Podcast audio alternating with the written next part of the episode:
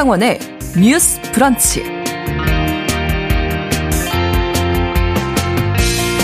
안녕하십니까. 아나운서 신성원입니다. 내년도 최저임금을 결정하기 위한 최저임금위원회 첫 전원회의가 어제 열렸습니다. 노동계는 저성장 국면, 물가 폭 등으로 실질 임금이 급락했다며 최저임금 12,000원을 제시했고요. 경영계는 코로나19가 완벽히 치유되지 못했다며 소상공인들의 힘든 상황을 들어서 최저임금 동결도 어려운 상황이라고 말했습니다. 시작부터 양측의 입장이 팽팽히 갈리며 내년 최저임금 결정 과정 순탄치만은 않아 보이는데요. 특히 이 최저임금이 사상 처음으로 만 원을 넘을지에도 관심이 모아지고 있습니다. 오늘 첫 번째 뉴스픽에서 내년 최저임금을 둘러싼 쟁점들 짚어보겠습니다. 가족 중에서 누군가 쓰러져 입원을 하게 된다면 남은 가족이든 간병인 등 누군가는 환자를 도맡아서 간병을 해야 되겠죠. 최근 보건의료노조에서 간병에 대한 인식조사 결과를 발표했는데요.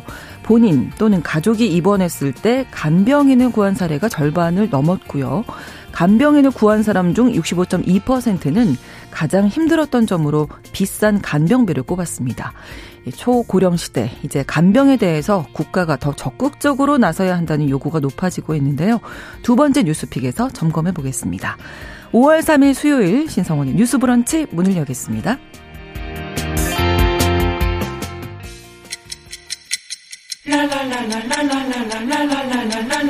듣고 공감하고 진단합니다.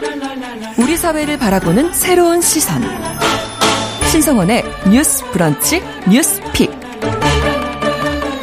뉴스 브런치 청취자 여러분들과 함께 소통하면서 만들어갑니다. 짧은 문자 50원, 긴 문자 100원이 드는 샵 9730, 우물정 9730번으로 많은 의견 기다리고 있고요.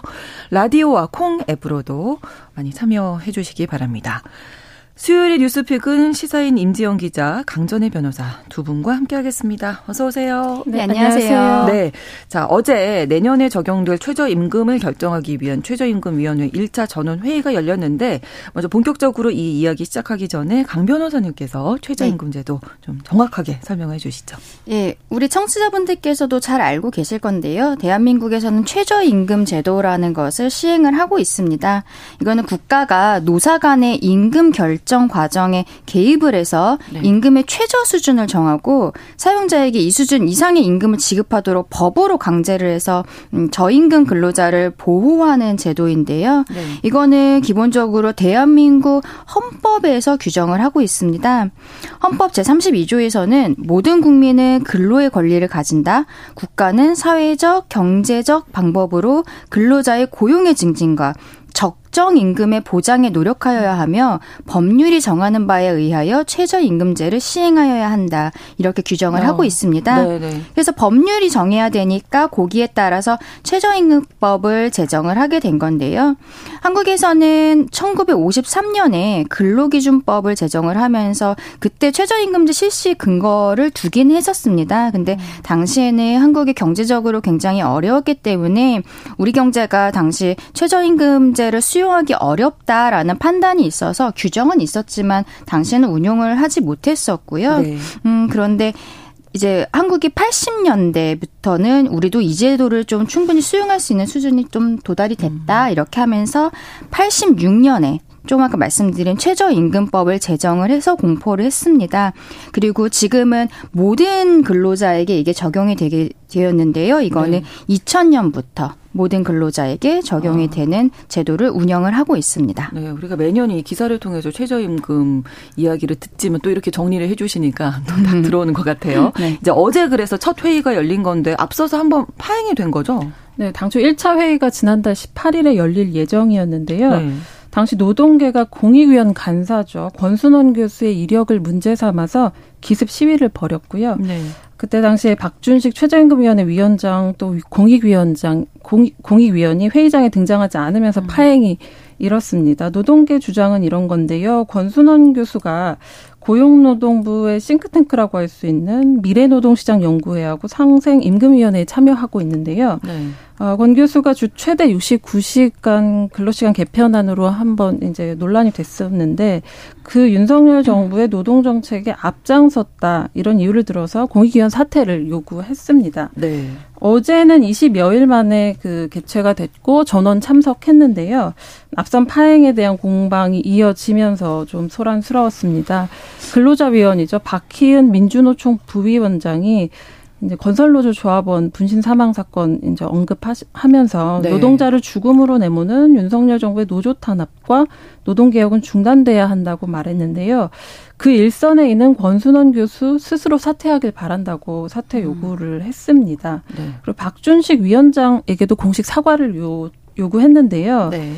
어, 그때 당시에 이제 강행, 그 파행의 어떤 책임을 물으면서 회의 장소에 나타나지 않았다는 거는 위원장의 역할을 저버린 거라면서 음. 공식 사과를 요구한 겁니다. 네, 이날은 그동안은 어, 침묵했던 권순원 교수가 생각을 밝혔는데요. 네. 생각의 다름을 이유로 사퇴를 요구하거나 위원회 운영 외적으로 압력을 가하는 것은 최저임금위원회의 존재나 운영 자체를 부정하는 것이었고 사퇴는 있을 수 없다 이렇게 받아쳤습니다. 박 네. 위원장도 사과드릴 말씀이 없다고 얘기를 했고요. 네. 뭐 시작부터 양측이 아주 음. 팽팽하게 음. 맞서고 있는데 일단 노동계에서는 지금 내년 최저임금으로 12,000원을 제시했잖아요. 그 이유 어떤 거였습니까? 네. 근로자위원인 유기섭 한국노총 사무총장의 말인데요. 어, 지금까지 2년 연속 최저임금이 공익위원 네, 어떤 안으로 결정이 됐는데 네. 지난해 인상률은 물가보다 낮은 수준으로 실질임금 삭감안이라면서 이제 최저임금 제도의 목적과 취지에 맞게 노동계 목소리를 귀 기울여 달라고 주장했고요. 그 12,000원 배경을 보면 어, 말씀하신 대로 물가 폭등과 또 실질임금 급락, 또 경제 예측 지표 등을 고려해서 12,000원을 요구했다 이렇게 되고 있는데요. 물가 폭등에서 이제 저임금 또 저소득 노동자의 생계비 확보 또 위축된 경기의 활성화를 위해서 대폭 인상을 요구한다고 밝혔습니다. 네. 양대 노총이 지난달에도 12,000원을 이미 요구를 했었는데요. 그때 당시에는 앞선 주장과 더불어서 미국, 영국, 일본 사례 들면서 해외 주요국의 적극적인 임금 인상 흐름 또 최저임금 노동자 가구 생계비 반영 등을 고려해서 요구안을 정했다고 했습니다. 네, 경영계 사용자위원 측의 입장도 강 네. 사용자위원으로 나온 류기정 한국경영자 총협 협회 전문은 지금 코로나 팬데믹이 안정화 추세이긴 하지만 상흔이 네. 남았고 음. 치유 과정이 완벽하지 않은 상황이다 이러면서 지금 노동계에서 1만 2천 원을 요구를 하는 게 24.7%가 인상된 안입니다. 네. 현재에서. 네. 이게 현실을 도외시한 과도한 주장이고 소상공인과 중소 영세 사업자를 사지로 몰아갈 수 있다 이렇게 주장을 하고 있는데요.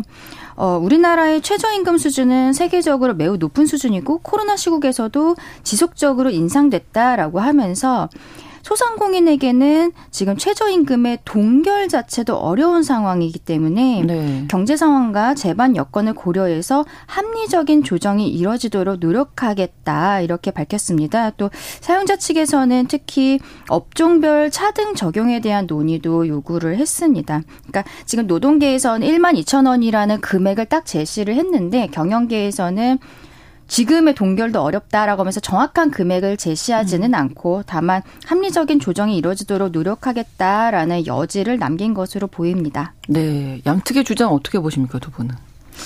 어, 저는 네, 좀 개인적으로 네. 최저임금에 대해서 우리가 예민하게 받아들이게 된 시기가 네. 아마 2017년에서 2019년 그 사이가 아닌가 싶어요. 당시에 2017년에는 6,470원에서 2018년으로 무려 16.4%가 인상이 돼서 어, 7,530원으로 올랐었습니다. 네. 그래서 그때도 많은 충격이 있었는데 2018년에서 도 2019년으로 10% 10.9%가 인상이 됐었어요. 8,350원으로. 네. 그래서 이때 2년 동안에 16% 10%가 이렇게 각 인상이 되다 보니까 어, 이제 소상공인 분들께서 굉장히 어렵다라는 말씀들을 많이 하셨고, 음. 언론에도 나, 많이 나왔고, 네, 네. 음, 그때 언론에서 그 전에도 매년 최저임금이 인상이 되기는 했었습니다. 그래서 뭐 물가 상승률이나 이런 것들을 봐서 인상이 됐는데, 이렇게 10% 단위로, 두 자릿수 단위로 올라간 건 그때 처음이었는데,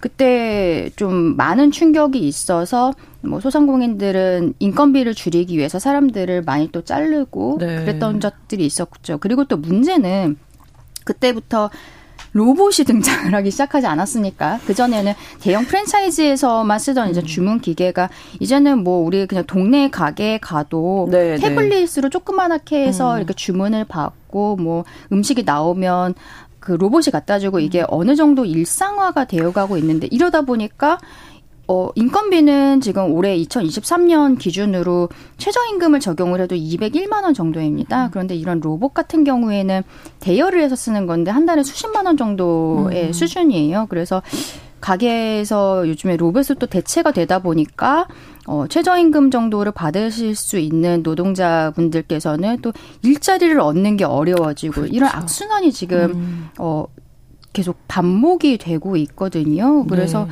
올해 뭐 이따 다시 얘기하겠지만 1만 원으로 올라가느냐 이 부분이 굉장한 이슈가 되긴 했는데 숫자라는 게딱 음. 눈에 보이는 게 있잖아요. 그렇죠. 대한민국 노동계가 계속적으로 오랫동안 어 최저임금 1만 원으로 하는 음. 거를 어떤 노동계의 목표로서 네네. 이게 정해져 있는 상황이기 때문에 여기에 대해서 어 만약에 이게 그렇게 올라가면은 또 경영계 쪽에서 약간 한 발을 물러서는 모양이 될 수밖에 없고 숫자적인 문제가 있어갖고 네, 그래서 네. 올해는 굉장히 첨예하게 특별히 더 그럴 것 같다는 생각이 듭니다. 이게 노동계는 많이 전원, 네. 어, 사용자 경영계 쪽에서는 동결도 어렵다. 네. 그러니까 어, 너무 간극이 좀 크지 않나. 네. 간극은 항상 컸던 것 같아요. 그렇긴 하죠. 네.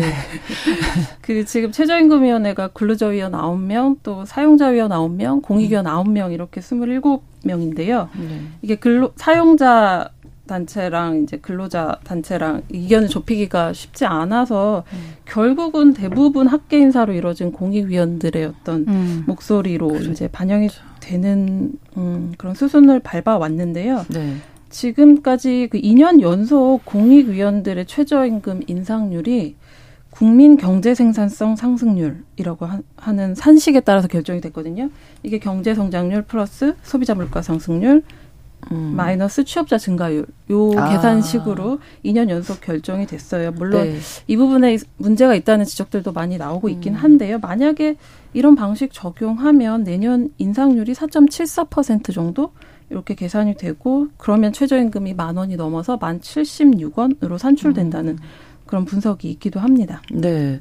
뭐 인상률도 그렇고 지금 업종별로 차등 적용하자 요 부분은 뭐 양측이 또 얘기를 하는 네. 거죠. 이게 네. 업종별로 차등 적용을 하는 게 지금은 그렇게 되지 않고 있는데요. 네. 최저임금법의 규정에서는 사실 이미 이것을 좀 예정을 하고 있습니다. 최저임금법 제4조에서는 어, 최저임금에 대해서 근로자의 생계비, 유사 근로자의 임금, 노동 생산성 및 소득 분배율 등을 고려해서 정하는데 네. 이 경우에 사업의 종류별로 구분하여 정할 수 있다라고 되어 있고요. 그리고 이 사업을 사업의 종류별로 구분을 하려면은 지금 하고 있는 최저임금위원회 심의를 거쳐서 고용노동부 장관이 정한다 이렇게 되어 있습니다. 그래서 네. 어 작년에도 사실 이 사업 그 종류별로 해서 좀 구분해서 정하자라는 이야기들이 나왔는데 이게 현실적으로 뭐 어떤 업종은 올리고 어떤 업종은 지금의 최저임금을 하고 이런 음, 또 음. 업종별로의 업종 간에 네. 또 이제 이해관계도 있기 때문에 이것도 쉽지가 않은 거죠. 네. 또 왜냐하면 새로운 거를 시작을 하게 되는 거니까. 그래서 이 부분에 대해서 올해도 경영계에서 이야기는 나왔습니다만 이미 최저임금위원회가 시작이 됐잖아요. 그래서 네. 저 개인적인 생각으로는 뭐 이거는 좀 롱텀을 그러니까 시간을 갖고서는 우리가 음. 생각을 하는 해야 되는 문제기는 맞는데 당장 올해 지금 내년도 최저임금을 정할 때 있어서 업종별로 정하는 거는 시기적으로 조금 어렵지 어. 않을까 이런 생각은 좀 듭니다. 네. 지금 최저임금이 그 최저임금에 미치지 못하는 산업 분야 업종별이 업종이 있는데 거기가 그러니까 최저임금 미만율이라 그러는데 이게 네. 높은 네. 곳이 농림업 또 숙박 음식업 요쪽이거든요. 음. 네. 요쪽을 차등 적용하자 뭐 이런 얘기가 나오고 있긴 한데 사실 이 취지 자체가 최저임금을 차등 적용하면 업체들의 부담이 줄고 그러면은 최저임금이 음. 올랐을 때 어, 사람을 자를 수 있는데 이제 고용 안정성을 확보할 음. 수 있다. 음. 이게 노동자에게도 도움이 된다. 이런 식의 네, 네. 논리였거든요. 네. 그런데 사실은 좀 어, 다른 외국 사례들 보더라도 최저임금 인상이 고용에 미치는 영향이 좀 논쟁적이기도 해요. 만약 어, 일본 같은 경우를 예로 들면 산업별로 네. 좀 다른데 지역 최저 금액이 또 따로 있거든요. 그걸 또 네, 그걸 아. 또 그것보다 낮으면 안 되고 호주 같은 경우는 산업별로 다르지만 국가 최저 기준이 또 따로 있고 이런 식으로 음. 조금 그 고용에 미치는 영향 자체는 좀 더 생각해 봐야 된다는 그런 면이 좀 있고요. 또 네. 지금 최저임금 하나 도 파행을 이렇게 거듭하는데 업종별 최저임금을 어떻게 음. 정할 수 있느냐라는 어떤 현실적인 얘기도 나오고 있습니다. 네, 이럴 때는 현장의 이야기를 듣는 게 네. 좋을 것 같은데 저희 청취자 여러분들도 의견 주고 계시거든요. CK님 물가 이렇게 오르는데 월급은 왜안 음. 오르나요? 하셨고 유성환님께서는 물가 고공 상승하는데 월급은 늘 하한가를 맞네요. 최저임금은 생계를 위한 최소한의 마지노선인데 이게 또 기본 급여가 된다는 게 씁쓸해집니다. 하셨는데 또 반면에 4917번으로 편의점 운영하고 계시대요. 네. 현재도 뭐 알바비, 임대료 제하고 나면 음. 남는 돈이 없습니다. 업종별로 최저 임금을 정해야 한다고 생각하신다고 네. 고래 싸움에 새우 등 터집니다 하셨고 9160번으로 인건비 올랐을 때에 대한 부담도 분명히 있습니다. 이렇게 네. 또 입장에 따라서 조금 차이가 그렇죠. 있는 것 같아요. 올해 최저임금 9,620원인데 아까 이제 강 변호사님 잠깐 말씀해 주셨지만 이제 만 원이라는 이 상징성이 네. 있잖아요. 맞습니다. 우리가 만 원 했을 때 어떤 의미가 있을 텐데요. 그렇죠. 지금 아까 말씀드린 것처럼 노동계에서는 계속적으로 그 시급 만 원을 주장을 해오는 상황이었습니다. 그래서 네. 지금까지 최저임금이 처음에 노동계, 경영계 이렇게 제시를 하는 안이 있잖아요. 네. 그거를 보면은 노동계에서는 이미 2016년부터 만 원을 음. 계속적으로 제시를 했었고요. 네. 2019년에는 만 790원을 제시를 했다가 2020년부터는 다시 만 원으로 내려서 음. 제시를 하기도 했습니다. 네. 그 작년 같은 경우에는 어만 890원을 제시를 했었는데 올해는 이게 갑자기 확 올라서 네. 사실은 12,000원이라는 그동안에 노동계에서 제시를 해왔었던 것보다도 더 높은 음. 수준이거든요. 그런 상황이고 또 이번에는 문제가 노동계에서 이번에는 타협은 없다라는 지금 자세를 좀 보이고 이미 음. 보이고 계시는 상황이 있습니다. 음. 그래서 이게 앞으로 어떻게 될지 좀 추이는 지켜봐야 될고요. 네. 될것 같고요. 그리고 저는 하나 말씀드리고 싶은 게 한국에서 생활임금이라는 거를 이미 하고 네. 있어요. 어, 아까 우리 임 기자님이 지역별로 일본 같은 경우에는 최저임금 수준이 다르다 말씀을 하셨는데 한국은 최저임금 자체는 전국이 똑같이 동일하게 규정을 하고 있는데 생활임금이라는 거는 지역별로 이제 조례 등을 통해서 고시를 하기 때문에 좀 금액이 다릅니다. 서울시가 2015년 광역 지자체 최초로 생활임금을 도입을 했는데 생활임금 같은 경우에는 노동자와 그 가족이 어 주거 교육 문화 생활을 보장받으면서 빈곤 수준 이상의 삶을 영위할 수 있는 임금 수준이라고 표현을 음, 하고 있어요. 아, 네. 최저임금이라는 건 정말로 그냥 생활을 살아나갈 수 있는 금액인 그렇죠. 거고, 생계, 예. 네. 그래서 생활임금은 네. 조금 더 금액이 올라가 있습니다. 음. 그래서 어, 올해 같은 경우는 2023년에는 서울에서는 생활임금이 이미 1만 1,157원이에요. 근데 이게 조금 음. 유의미하다고 제가 의, 말씀을 드리고 싶은 거는 네. 작년에 비해서 3.6%가 상승이 되어 있는 거죠. 아, 그렇군요. 네. 네. 그렇기 때문에 어 우리가 지금 최저임금 같은 경우에도 뭐 5% 정도씩 올라가곤 있지만 최저임금은 아직도 만 원이 안 되는 수준이잖아요. 근데 만 원이 넘어가 있는 상황에서도 지금 서울시 같은 경우에는 생활임금이 좀 올라가고 있는데 이렇게 작년에 올릴 때도 급격한 물가 상승으로 노동자들의 부담이 늘고 있어서 이렇게 그 전해에 생활임금 같은 경우 1.7%를 올렸었는데 더 많이 올렸다는 이야기를 했습니다. 지금 그게 이번 최저임금 위원회에서 노동계에서 이야기하고 있는 바로 그 지점인 음. 거거든요. 음, 코로나 네. 때 이제 뭐 인건비도 많이 올려야 음. 되지 않냐. 네. 그래서 어 생활임금이라는 거는 지역별로 하는 것이긴 한데 서울시가 작년에 음, 조금 더 저기 비율을 더 많이 올렸던 거를 보면 이런 것들도 어느 정도 고려 상황이 되지 않을까라는 생각도 음. 조금은 듭니다. 네. 네. 그리고 저는 최저임금 만 원 이슈에서 좀 상기해야 될 부분은 노동계만 주장해왔던 것은 아니고요. 네. 그 2013년도 즈음에 알바연대 같은 데서 이제 처음 최저임금 음. 만원 이 주장이 나왔는데 당시 그 최저임금이 4천 원대여가지고 굉장히 먼 일처럼 느껴졌었거든요. 네. 근데 이후에 정치권에서도 서서히 이제 만 원 구호가 나왔고 물론 경영계는 난색이었죠. 그렇죠. 근데 2017년에 그 대통령 선거에서 최저임금 만 원이 굉장히 많은 대통령 후보들의 대표 공약이었거든요. 네. 문재인 대통령 도 마찬가지고요. 이게 최저임금 만원 운동의 어떤 고무적인 성과라고도 할 수 있는데 하지만 어쨌든 임기 내에 지켜지지는 못했고 이런 음. 배경들이 있고 또 노동계하고 소상공인들의 요구가 사실은 다 어느 면에서 이해가 되잖아요. 물가 폭등, 경기 불황이 네, 네. 같이 가고 있는 부분에서 네. 네. 어쨌든 정치권에서도 호명했던 일이었다는 점을 조금 상기시켜드리려고 음, 네. 합니다. 4151번으로 음. 이런 말씀 남겨주셔서 좀 많이 공감이 돼서요. 알바는 아들, 딸 생각하면 음, 최저임금 오르는 게 맞고 또 사업하는 아내를 생각하면 최저임금이 오르면 좀 부담될 것 같고 이게 좀 갈등이 있는 거죠. 네, 네. 누구나 다 노동자로만 살지 않고 그, 누구나 또 사용자로만 음, 살지는 않으니까요. 예, 예. 어, 어제가 1차 전원 회의였는데 최저임금 결정하는 법정 시한도 이제 남아 있는 거잖아요. 네, 심의 네. 종료 법정 시한이 6월 29일인데요. 네. 통상 매년 6월 말에서 7월에 결정이 됩니다. 왜냐하면 어, 법으로는 6월까지 노동부 장관에게 제출하도록 규정이 돼 있는데요. 네. 기한을 넘겨도 법적 효력을 발휘할 수 있기 때문입니다. 아, 네. 2차 전원 회의는 25일 오후 3시에 개최하기로 했습니다. 네. 이게 그러면 동결 가능성도 있어요?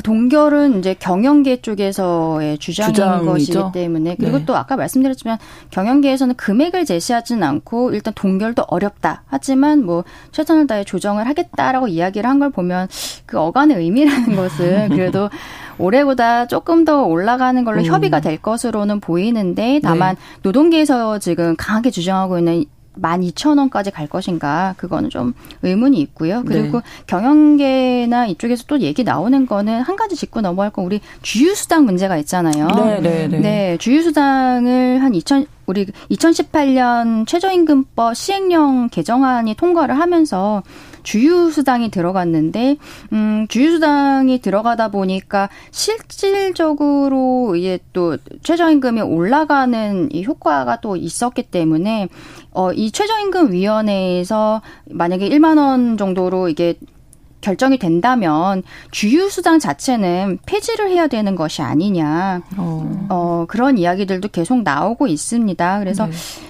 주유수당이 이제 원조는 일본이라고 볼 수 있을 것 같은데요. 일본은 이미 1990년대에 또 주유수당을 폐지를 한 경우가 음. 있기 때문에 이것이 우리도 뭐 계속적으로 꼭뭐 영구적으로 우리가 주유수당이 계속 있을 것이다라고 음. 할수 있는 제도는 아니에요. 그래서 이 부분에 대한 것도 음 아까 뭐 업종별 최저임금처럼 네. 주유수당에 대한 이야기들도 좀 긴 시간을 갖고 우리가 노동계와 경영계 쪽에서 좀 협의를 해야 될 부분일 것 같습니다. 당장 뭐 이번에 음. 그렇게 뭐 폐지가 되고 말고 이렇게 결정이 될 것으로 보이지는 않고요. 네, 공사 1, 2번으로도 자영업도 자영업자에 따라 천차만별입니다. 주유수당 차별 해소해야 합니다. 이런 음. 의견 주셨는데요. 임지영 기자님. 네, 최저임금 이슈에서 조금 안타까운 것이 그 최저임금법을 위반한 업체, 그래서 신고를 당한 업체를 보면은 네. 5인 미만 사업장이 음. 꽤 많거든요. 어, 그 결국 보면 소규모 영업장인 거고 영세한 환경인 거고 이런 곳에서 노동자 간의 그 최저임금 갈등이 크다는 건데요. 아, 이런 부분이 사실 아까 그 청취자분이 보내주신 것처럼 그런 부분인 것 같습니다. 아, 그리고 또 한편으로는 이 최저임금조차 지금 있는 최저임금조차 보장받지 못하는 노동자들이 있거든요. 그렇죠. 네, 플랫폼 네. 노동자들이 있는데 음. 지금 대리운전 기사, 또 배달 기사, 택배 기사, 음. 또 웹툰 작가까지 해서 어 지금 노동자가 아니라 프리랜서로 특고로 이제 구분이 네. 돼가지고 최저임금 적용을 못 받고 있는데 네. 이런 플랫폼 노동자의 최저임금 보장 방안에 대해서도 지금 당사자들이 좀 노력하고 있거든요. 네. 이 부분에도 좀 관심을 가져야 될 것 같습니다. 그렇습니다. 뉴스 브런치 1부 마치고 2부에서 뉴스피 계속 이어가겠습니다. 11시 30분부터 일부 지역에서는 해당 지역 방송 보내드리겠습니다.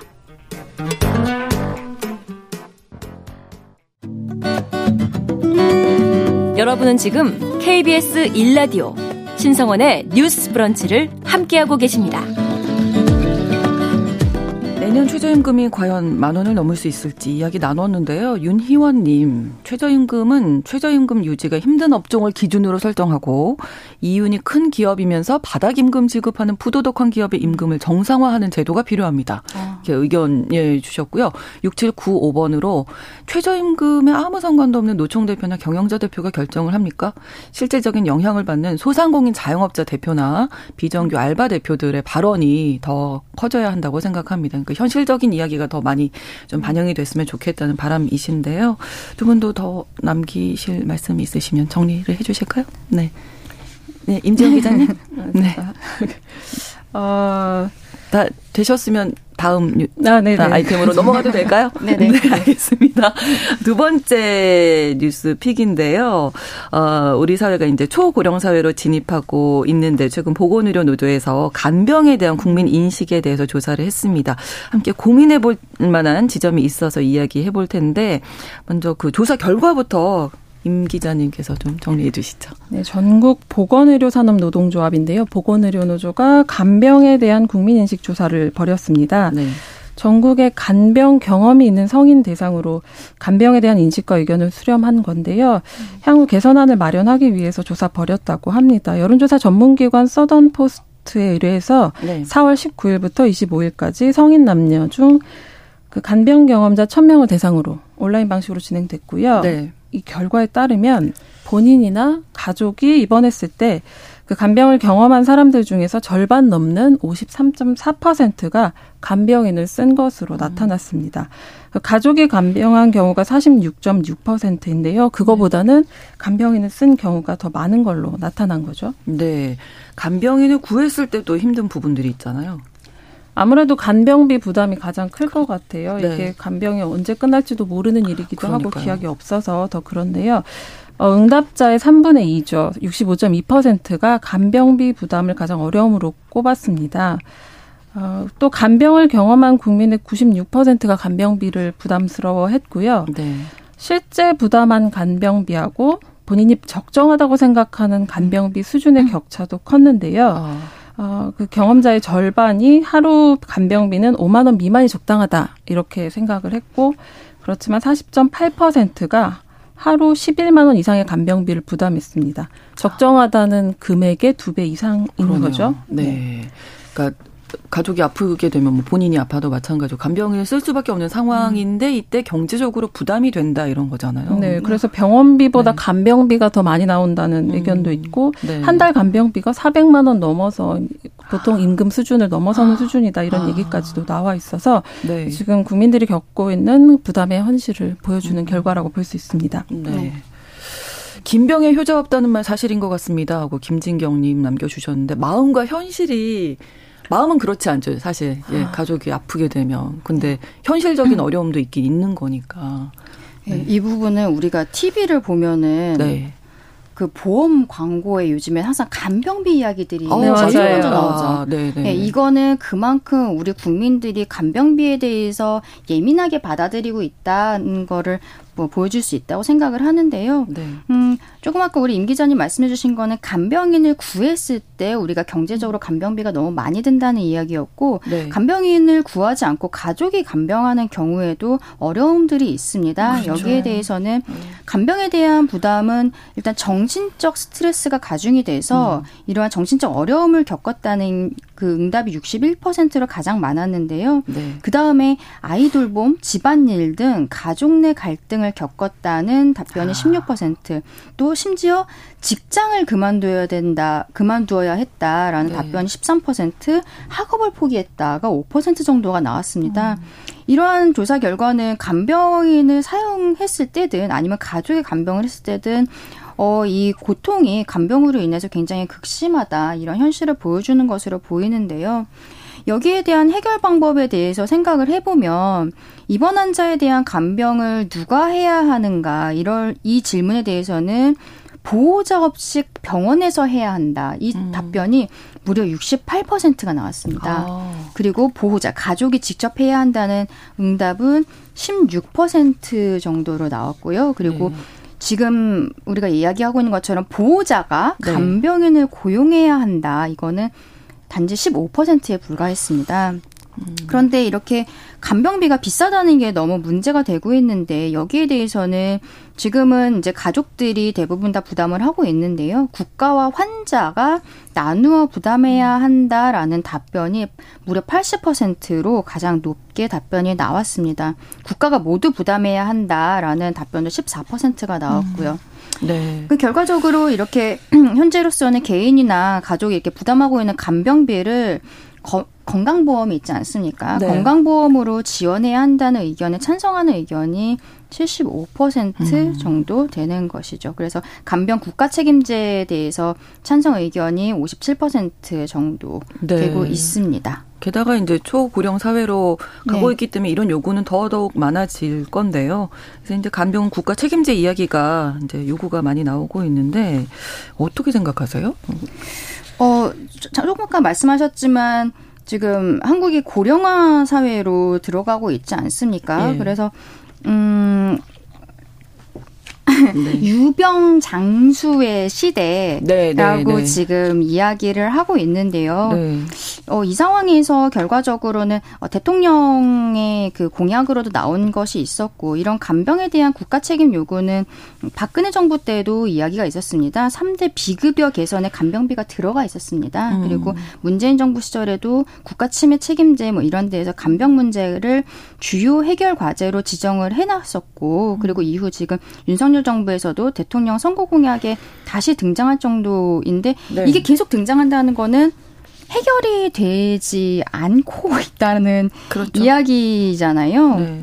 근데 이거는 또 얘기를 들어보면은 의료계에서는 쉬운 일은 아닙니다. 우리가 지금 간병하면은 요양병원 생각을 많이 하시잖아요. 네, 그러면은 네. 요양병원의 간병비를 급여화를 하자 뭐 이런 이야기들이 있는데요. 근데 여기에 대해서는 요양병원의 간병비 부담이 낮아지게 되면은 네. 장기 요양시설이나 아니면은 집에 있는 재가 이용자들뿐만 아니라 그냥 일반 병의원의 장기 입원 환자들도 그럼 당연히 요양병원으로 옮겨가지 않겠습니까? 그 음. 그 병원에서는 급여화가 되고 있으면. 그렇죠. 근데 이게 문제는 건강보험 재정이랑 직결이 되는 문제거든요. 그렇죠. 그래서 이거를 음. 우리가 다 필요성은 느끼고 있지만 당장 이제 모든 뭐 요양병원을 확대한다거나 이런 거는 현실적으로 굉장히 어려운 거죠. 음. 그래서 지금 의료계 쪽에서는 재정이 뒷받침이 돼야 하기 때문에 단계적으로 시범 사업 등을 통해서 점차 확 대하는 음. 방식으로 진행될 것으로 보인다라는 네. 의견을 주고 있습니다. 네. 네. 그래서 정부에서도 이제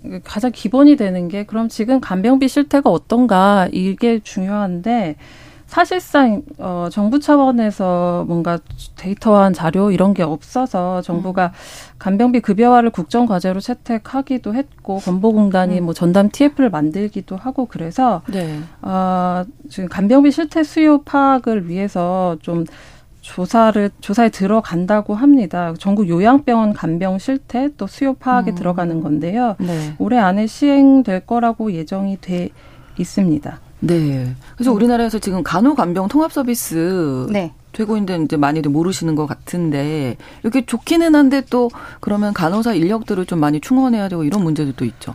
네, 간호간병 통합 서비스 같은 경우에는 이제 네. 간병 경험이 있으신 분들은 대체로 알고 음. 계신 것 같은데 음. 또 모르시는 분들이 있으니까요. 네. 병원 안에서 보호자나 또 개인 간병인 곁에 없을 없는 환자를 대신해서 네. 간호사나 간호조무사가 그 역할을 수행하는 예. 제도입니다. 간호 간병 통합 서비스가 가능한 병동이 따로 있는데요. 네. 여기에 입원할 경우에 간병인을 고용하지 않아도 되고요. 건강보험이 적용돼서 어, 개인 간병인의 하루 인건비가 지금 10에서 15만 원 선이라고 한다면 통합병원을 이용할 경우에는 뭐 2만 원대까지 얘기가 나오고 있거든요. 네. 네, 그렇게 되는 네, 음, 지금 통합병동이 이미 시행은 되고 있는데 이걸 확대하는 과정이기는 합니다. 근데 문제는 현재는 네. 어, 이게 통합병동을 이용을 하려고 하면은 주치의가 판단을 해서 통합병동으로 이렇게 아, 그렇죠. 예, 입원을 결정을 하게 되는데요. 네. 주로 경증 환자가 입원을 한다고 합니다. 아, 중환자는 좀 네, 어렵군요. 중환자들은 오히려 지금 통합병동을 들어가는 것이 쉽지가 않아서 우리가 약간 일반인의 생각이랑은 그러네요. 네, 네. 다른 부분이 있습니다. 이쪽이 훨씬 더 수월하니까 그런 아, 것 같아요. 네. 네. 그래서 아까 얘기하신 것처럼 이제 간호사 인력이 부족한 문제도 있고 그리고 지금 전체적으로 모든 병동이 통합병동으로 운영이 되고 있지 않은 상황에서 각 병원들마다도 이제 사정이 있지 않겠습니까? 지정이 되어 있는 병원들도 그래서 그 통합병동에 들어가는 환자들을 받을 때 생각보다 이렇게 중증 환자들에 음. 대해서는 받지를 못하고 있기 때문에 중증 환자 가족들 같은 경우에는 본인들이 간병비를 계속 부담을 해야 되는 상황인 네. 이게 좀 되는 거죠. 그렇죠. 음. 많은 분들이 지금 의견 보내주고 계셔서 잠깐 소개해드릴게요. 2307번으로 아픈 사람 있으면 집안 기둥이 뽑힌다는 말 음. 사실 같아요. 브리지 11님 간병비 너무 부담스럽습니다. 어머니께서 작년에 갑자기 쓰러지셔서 월 400만 원에 병원비 합치면 월 700만 원 정도. 네. 감당을 하다가 도저히 힘들어서 얼마 전에 다인실로 옮겼는데 가슴이 너무 아픕니다. 그러니까 약간의 죄책감도 또 갖고 계신 거예요. 네. 심경용님 결정적으로 간병 때문에 직장을 그만둘 수밖에 없는 게 가장 큰 음. 문제죠. 소득이 끊기고 경력이 끊기고요. Active 13 아이디로는 아버지가 간호간병 통합병동 계실 때는 병원비로 건강보험 적용이 됐는데 음. 일반 병동으로 옮긴 후에 개인 간병비가 월 450만 원 정도 그렇죠. 듭니다. 김성님 수술 환자들은 통합 간병 병동에 들어갈 수가 없어요. 개선이 필요합니다.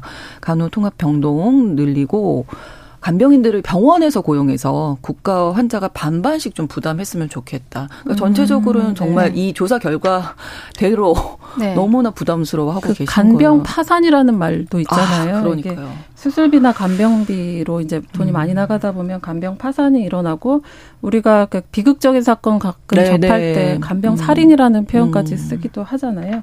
그런 것 같습니다. 그리고 2019년 통계청 발 발표에 따르면 한국인 기대 수명하고 네. 건강 수명 차이가 18년 이상이라고 해요. 네. 내가 건강하게 사는 것과 이제 어, 건강하지 못한 상태에서 18년을 이제 살게 되는 거죠. 네. 근데 그런 경우에 어, 두 가지 옵션인데 그 청취자분께서 말씀하신 것처럼 간병인을 고용하거나 본인이 일을 그만두거나 네, 네 이런 이런 경우에 간병인을 고용하는 케이스들이 많을 텐데 네. 결국에는 경제적 부담이 가장 큰 것 같고 있고요. 네. 또 지금 현재 좀 현실에서 좀 봐야 될 부분은 네. 간병인이든 가족이든 누가 간병을 하든 사실상 60대 여성이 대부분 어 많은 아, 부분 아, 그렇죠. 네. 어, 돌봄의 어떤 주체이기도 음. 하고, 이게 결국은 노노 돌봄으로 가고 있거든요. 초고령화 사회로 가, 가면서. 네. 그래서 사실상 한국의 노인 돌봄은 50대, 60대가 음. 거동이 불편해진 80대 이상 부모뻘 세대를 이제 어 간병하는 형태로 가고 있다고 하거든요. 근데 네. 지금이야 60대가 80대보다 훨씬 많아서 간병 할 수 있는 여력이 있지만 이제 또 시간이 지나면은 그렇죠. 인구가 확 줄면서 올라가겠죠. 또 문제점들이 연령이. 또 드러날 것 같습니다. 그래서 이런 문제들도 음. 있고 우리 아까 잠깐 최저임금 얘기하면서도 로봇이 대체하고 있다 네, 네. 이야기를 하고 있는데 간병 로봇에 대한 이야기들도 아. 계속 있는 거죠. 그래서 이제 뭐 이런 보조기구에 대한 지원을 늘리고 로봇 기술 같은 것을 활용을 해서 음. 간병 장비 개발을 하는 것도 어떤 국가적 과제다 이렇게 또 보고 있습니다. 네. 자, 이야기 여기까지 듣도록 하겠습니다. 수요일의 뉴스픽 시사인 임지영 기자, 강전의 변호사 두 분과 함께 했습니다. 고맙습니다. 네, 감사합니다.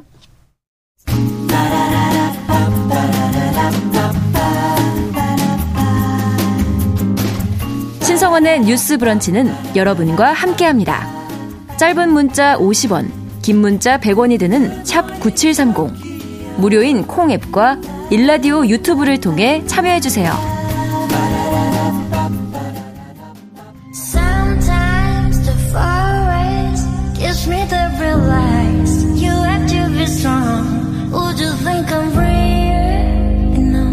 대중문화를 바라보는 색다른 시선.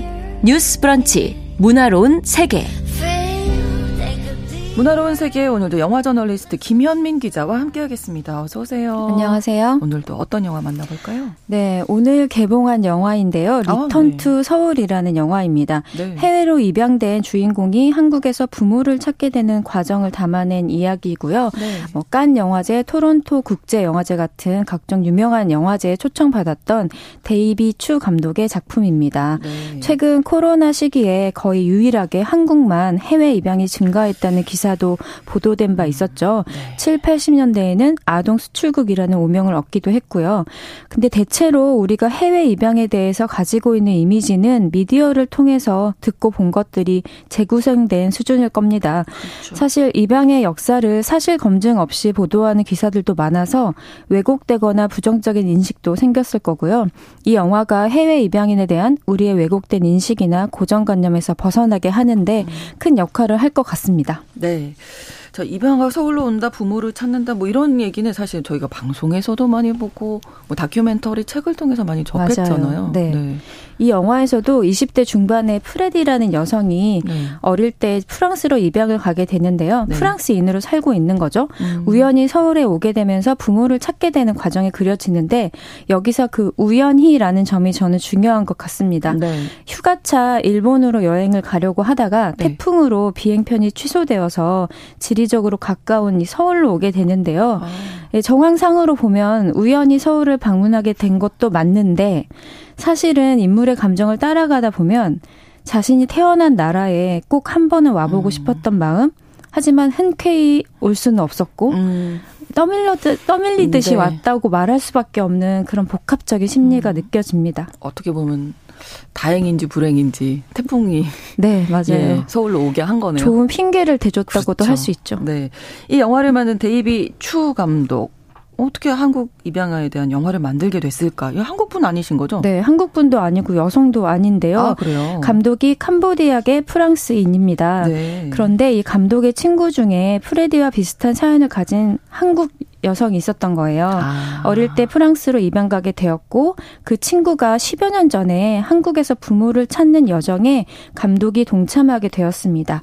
그때 친구가 음. 그 생부와 만나던 기억이 너무나 강렬하게 남아 있었다고 해요. 네. 감독은 이것을 그때 영화로 찍어야겠다 결심한 것은 아니었는데 어딘지 계속 한 구석에 이것들이 남아 있었다고 합니다. 돌이켜 보면 감독 스스로도 영화 속 프레디처럼 자신의 정체성이 프랑스인이라고 생각하고 살았지만 한번 음. 캄보디아에 머물게 된 사연이 있었다고 해요. 네. 그때 느꼈던 감정이 근데 뭐라 말할 수 없는데 음. 설명할 수 없는 어떤 연결감을 느낀 것 같아요. 네. 일단 사람들의 생김새부터가 그렇잖아요. 그렇죠. 네, 본인이 자랐을 때 봤던 얼굴들과는 다르잖아요. 그렇죠.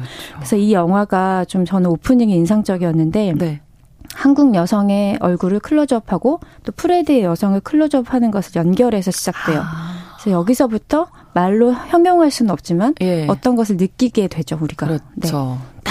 보여주는 거죠 네, 시각적으로 네, 가까운 친구의 실제 이야기를 기반으로 했기 때문에 음. 좀더 사실적인 네. 묘사가 네. 들어가지 않았을까 맞아요 음. 되게 디테일이 있는데요 네. 어, 이 영화를 이제 찍게 되었을 때, 결심을 했을 때 감독이 네. 당연히 친구에게 찾아가서 동의를 구했겠죠? 그리고 도움을 요청했다고 합니다. 네. 그래서 친구가 그동안 자신이 이제 입양인의 정체성으로 혼란을 느꼈던 감정, 음. 부모를 만났을 때 느낌 등을 써서 이 감독에게 약 40페이지 분량의 paper를 아, 건네줬다고 해요. 네. 네 그래서 아. 감독이 이것을 토대로 초석 삼아서 어. 살을 붙여서 이제 써 내려간 픽션이죠. 네. 근데 그간 우리가 입양 특례법 관련 뉴스를 보면 부모들의 사생활 보호 권리 때문에 정작 입양인들이 자신의 출신이나 음. 뿌리를 알지 못하는 경우들이 있어요. 이 출생에 대해 알 권리보다 부모의 사생활 보호권이 그렇죠. 더 우위에 있는 것이죠. 네. 그래서 많은 해외 입양인들이 한국에 와서 자신의 입양 정보를 찾을 때그 음. 그 과정에서 트라우마를 겪게 된다고 합니다.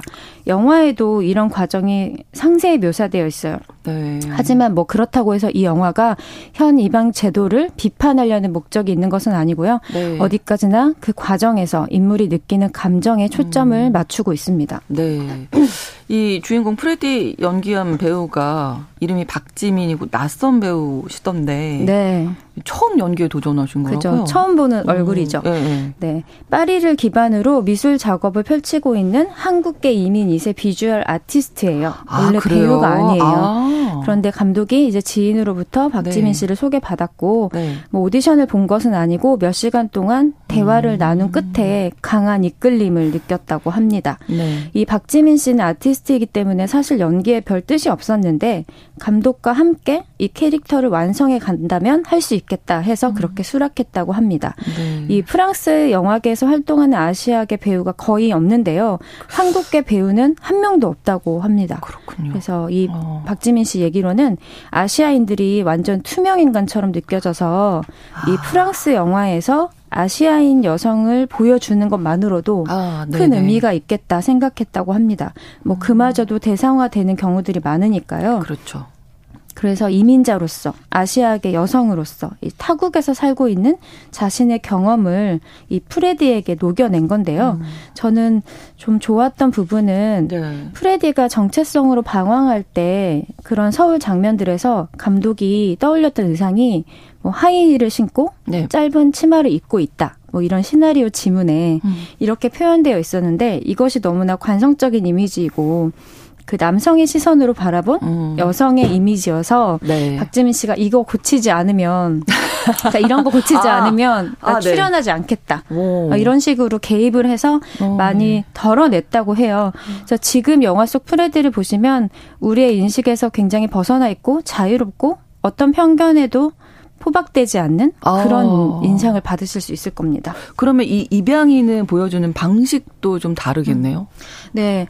그 한국 사회가 입양인을 바라보는 시선이 크게 두 가지였던 것 같은데요. 네. 뭐 자신을 버린 모국에 대한 원망, 음. 뭐 아니면 굉장히 좋은 교육을 받고 크게 성공한 그렇죠. 바람직한 모습. 특히 미디어는 후자 쪽을 선호하겠죠. 네. 그런 모습을 연출하고 싶어 하고. 음. 그런데 이 영화는 아까 말씀드린 것처럼 입양인 당사자의 시선으로 시작되었다는 점이 남다르고요. 이 영화가 크게 세 개의 챕터로 나뉘어져 있는데 네. 어, 영화를 보시다 보면 이 영화가 어떻게 흘러갈지 그래서 프레디가 부모를 만나는 건지, 어. 프레디는 어떤 선택을 할 건지 좀처럼 예측하기가 힘듭니다. 음. 뭐 소위 생각하시는 그림이 뭐 친부 친부 만나서 네네. 네. 소리 지르고 울고 울고 네. 끌어안고 화해하고 이런 거 생각하시면 아주 오산이고요. 아.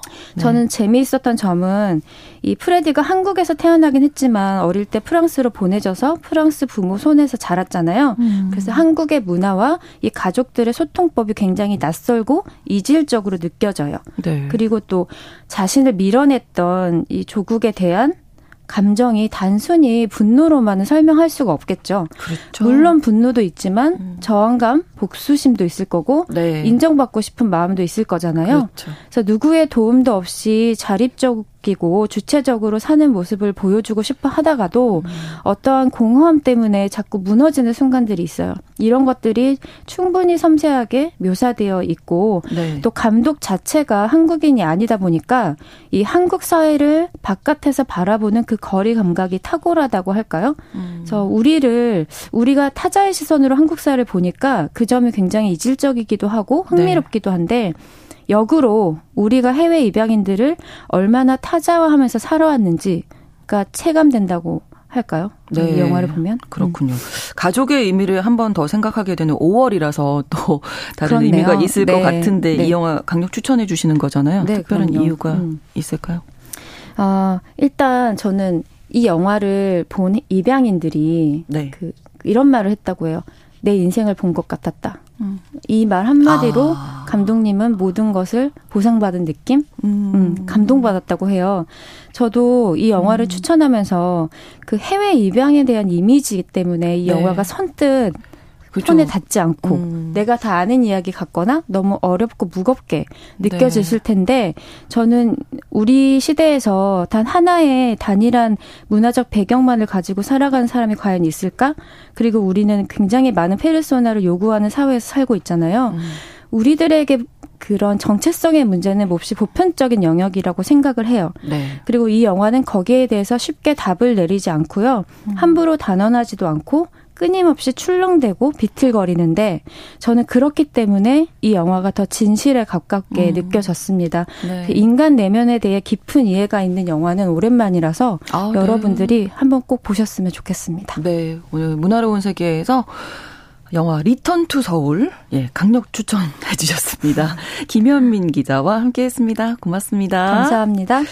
오늘 끝곡으로 샘 스미스의 I'm Not The Only One 전해드리겠습니다. 신성원의 뉴스 브런치 수요일 순서 마치겠습니다. 고맙습니다.